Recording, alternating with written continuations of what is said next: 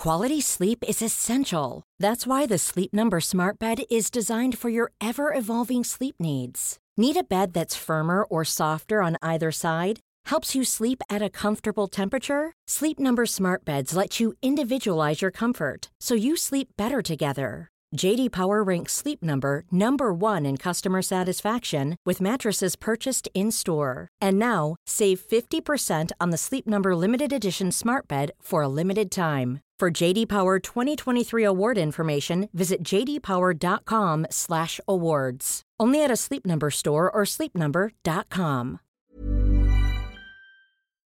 Hello, and welcome to another bonus episode of The New Abnormal, and we thank you so much for being here. Today we have legendary reporter, who you of course know from his storied career as a reporter in Watergate and countless other stories, Carl Bernstein. And he's going to talk to us about his new book, Chasing History A Kid in the Newsroom.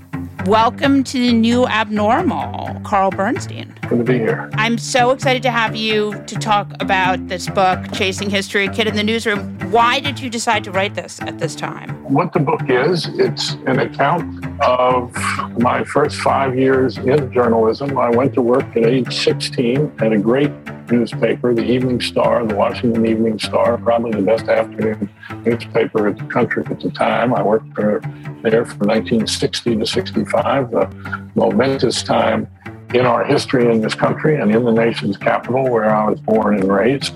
Uh, we're talking about uh, the beginning of the Kennedy presidency. In fact, his campaign for president, I actually covered at age 16 part of it when I went to work there in August 1960. I covered his inauguration as a 16 year old because I got at age 16 the best seat in the country. It was an amazing thing, a kind of happenstance. At the time that I was hired at the Washington Star, I had one foot in the classroom, one foot in the juvenile court, one foot in the pool hall.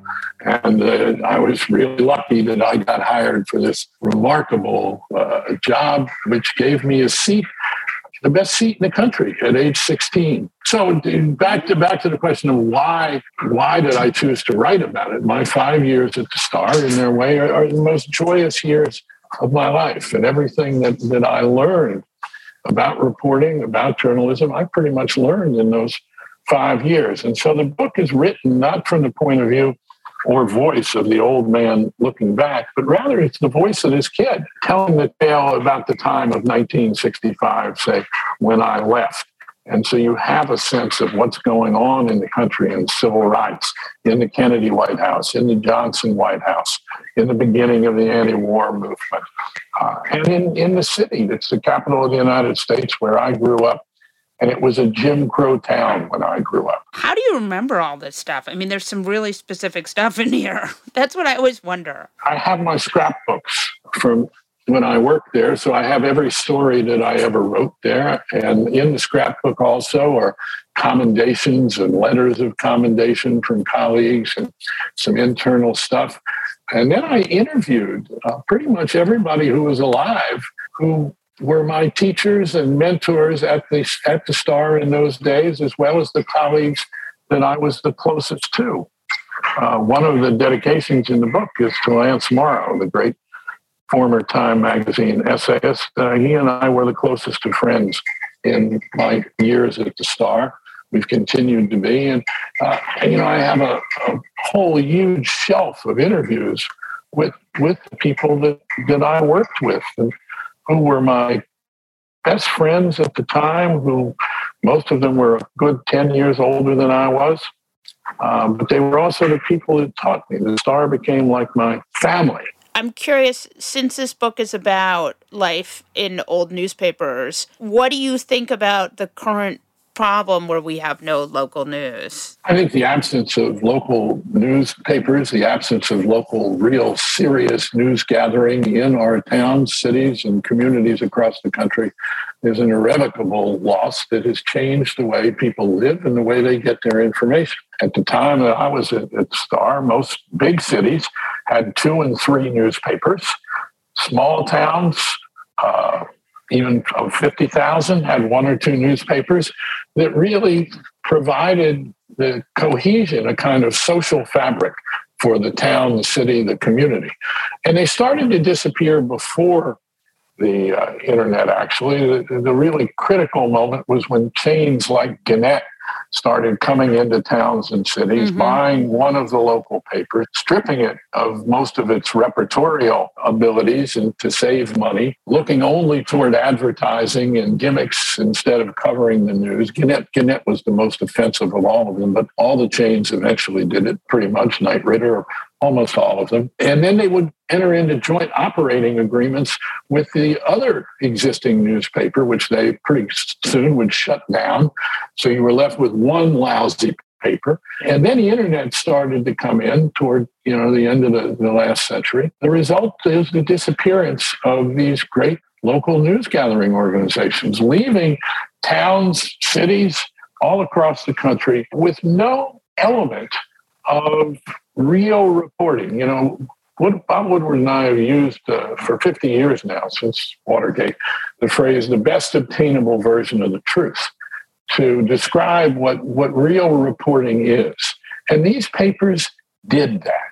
They were a real reflection of what was really going on in, in their communities and the interests of the people there and what was happening in local boards and schools and businesses. That doesn't exist anymore. But the best obtainable version of the truth requires, let me back up here, that the best obtainable version of the truth was really a concept that I learned at the Washington Star. The phrase that I was taught was the truth in all its complexity, which meant that the basic reportorial task was not to uh, just get on the phone and get information. Uh, today, people just today, too many reporters, uh, if not most, think, "Oh, I'll, I'll get, I'll go on to Google and I'll get some information from Google and I'll call a few people on the phone." Right. The real thing about reporting is, is you got to get out of the office. You got to knock on doors. You've got to go to one source after another, after another, after another. You need real perseverance. And you know, there's a kind of straight line in this book, even though the book is written about these five years of this kid learning these amazing things from the, the greatest reporters uh, in the country, really, many of them. When I went to work at the Star in 1960, we had three Pulitzer winners from the previous three years. Mary Lou Werner had won the Pulitzer in 1959 for covering massive resistance to desegregation in Virginia. Miriam Ottenberg, the first woman reporter on the staff back in the 1930s. She had just won a Pulitzer in 1960 for crooked merchandising in, in the city of Washington. She had won the Public Service Award. We had these incredible reporters, Haynes Johnson, Mary McGrory, perhaps the greatest writing stylist in the country, who later came to the Washington Post uh, around the time the Star folded. So what you had in Star, which was kind of the, the apex, the, the absolute best of a community paper, the community happened to be the capital of the United States and the best of the afternoon papers, was a standard to provide readers with what's really going on. In the case of the Star, both into Washington, D.C., the town, as opposed to the capital building and, and the White House, as well as great national coverage. Tell me, have you thought of a way to save local news that no one else has thought of? No, I haven't. I think I think there are there is an awful lot of great local reporting going on through public service journalistic communes and news organizations like ProPublica. I think there are small weekly papers that are alternative newspapers that are actually print newspapers uh, that still exist as well as online.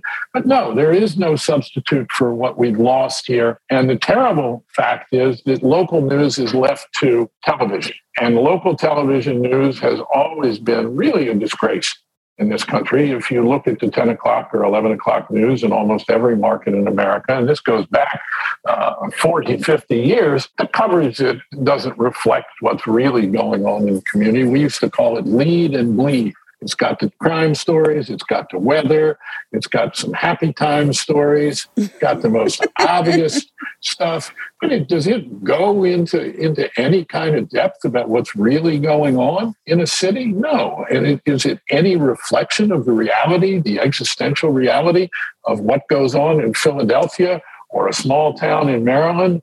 No, not at all. I agree, and I and a lot. You're not the first person to tell me that new younger journalists don't necessarily have the same kind of shoe leather on the ground hunger that older journalists did do but i just want to push back on that for a minute. I mean people don't answer their telephones anymore. It is a little bit of a different situation right? It's a totally different situation. Let's look at why it's different but you just gave the, the really disheartening answer. People don't answer their telephones anymore. It's not about doing most of the reporter on the reporting on the telephone.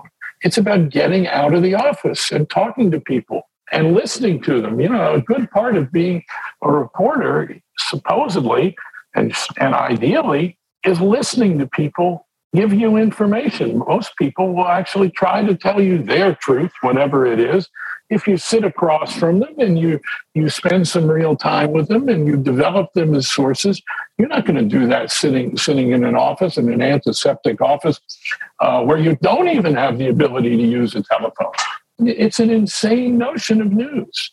And I don't think this is about nostalgia in the least. It's, a, it's about laziness. It's about not caring. It's about news organizations not giving a damn about their readers and their viewers.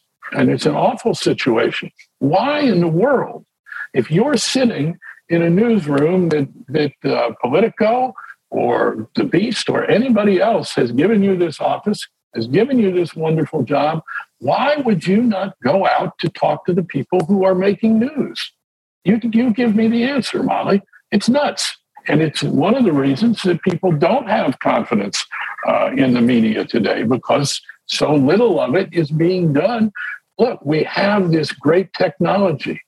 The great technology should be an impetus for more great reporting. You use the technology in support of what has been done to cover news well for a century. The basics remain the same, but the basics have been undermined by laziness, by editors and publishers of the new news sites who think, okay, well, we can get our ads, we can thrive without doing the reporting.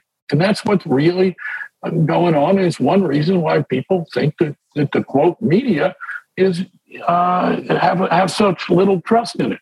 The other thing that's happened in this country is that there is a predilection among readers and viewers to look for information, not the best obtainable version of the truth, but rather to look for information that fits their preconceived notions of their own politics, their own philosophical beliefs. It's one of the reasons Fox News has been so successful people gravitate. It's not a news organization, but people gravitate toward it because it reinforces what they already believe. That's not covering the news. Um, I have a question for you, which is you. I think you have a good point there about uh, the sort of difference in the way the culture is now than it was during Watergate. During Watergate, since you were so involved with Watergate, I think it's important. You had a Republican Party that was not beyond shame. Do you notice a difference now? I mean, of course, I've talked about I, have talked about this on the air at CNN for four years. The difference between the time of Watergate and now, indeed, is is the Republican Party. That Richard Nixon was forced from office because Republicans joined Democrats. First of all, uh, in the Senate Watergate investigation. You had Republicans who were interested in getting to the truth. Then you had the impeachment proceedings against Nixon in the House by the House Judiciary Committee, where courageous Republicans voted for articles of impeachment.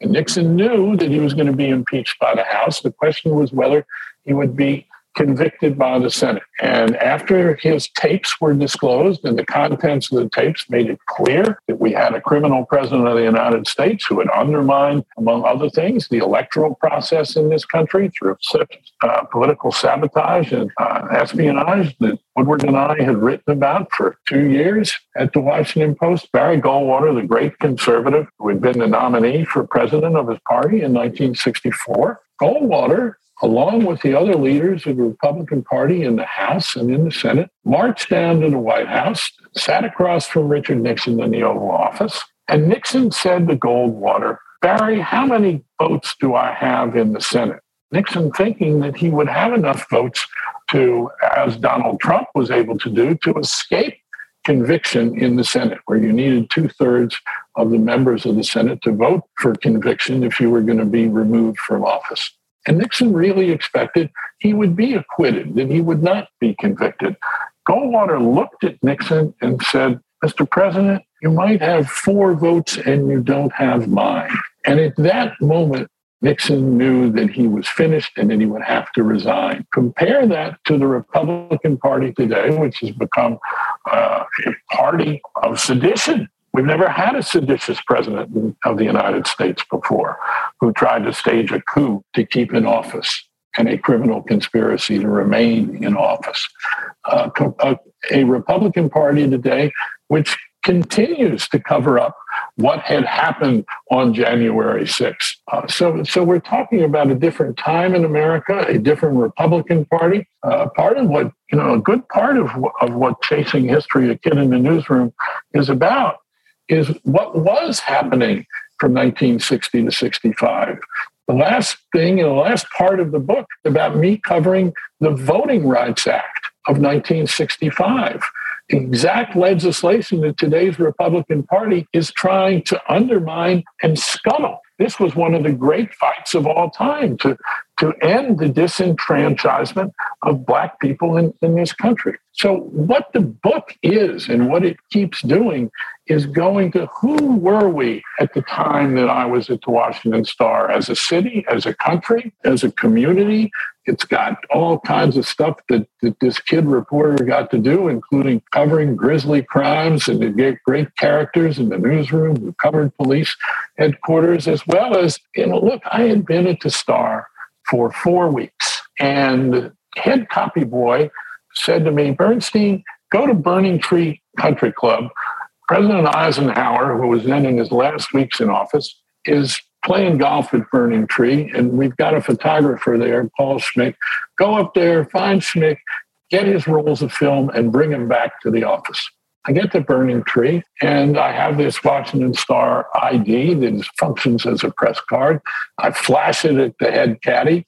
The head caddy takes me up to the putting green where the President of the United States is sinking putts and a practice green. And one Secret Service agent is, is a few yards beyond them. And I'm able, it's the first time I ever saw a president of the United States. I was so close to Eisenhower, I could see the brown spots on his hands while he was putting. And, you know, I made a note in my notebook about the brown spots on his hands. The photographer motioned me over to him. He gave me, he opened his camera, gave me his rolls of film, which I ran back to the office. These are the things I got to see. A couple weeks later, John Kennedy, who was uh, in the last days of the campaign against Nixon for president, came to my high school and in Silver Spring, Maryland. And the state editor of the newspaper said, Bernstein, uh, we've got our top political reporter coming to cover Kennedy at Montgomery Blair High School, but you know you know the grounds of the school. Why don't you cover the cover the crowd? And so here I was. I'd been there like like two months, and I was covering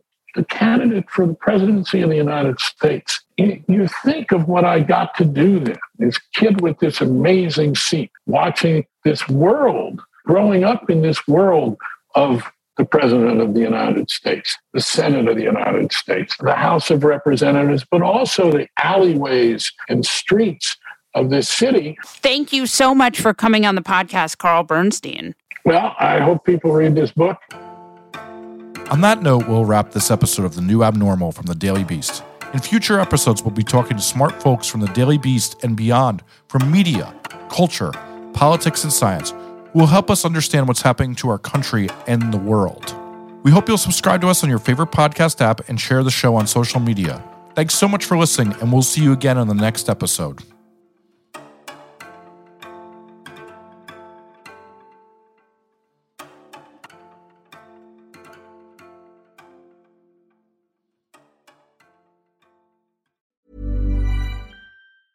Even when we're on a budget, we still deserve nice things. Quince is a place to scoop up stunning high end goods for 50 to 80% less than similar brands. They have buttery soft cashmere sweaters starting at $50, luxurious Italian leather bags, and so much more. Plus, Quince only works with factories that use safe, ethical, and responsible manufacturing. Get the high-end goods you'll love without the high price tag with Quince. Go to quince.com/style for free shipping and 365-day returns.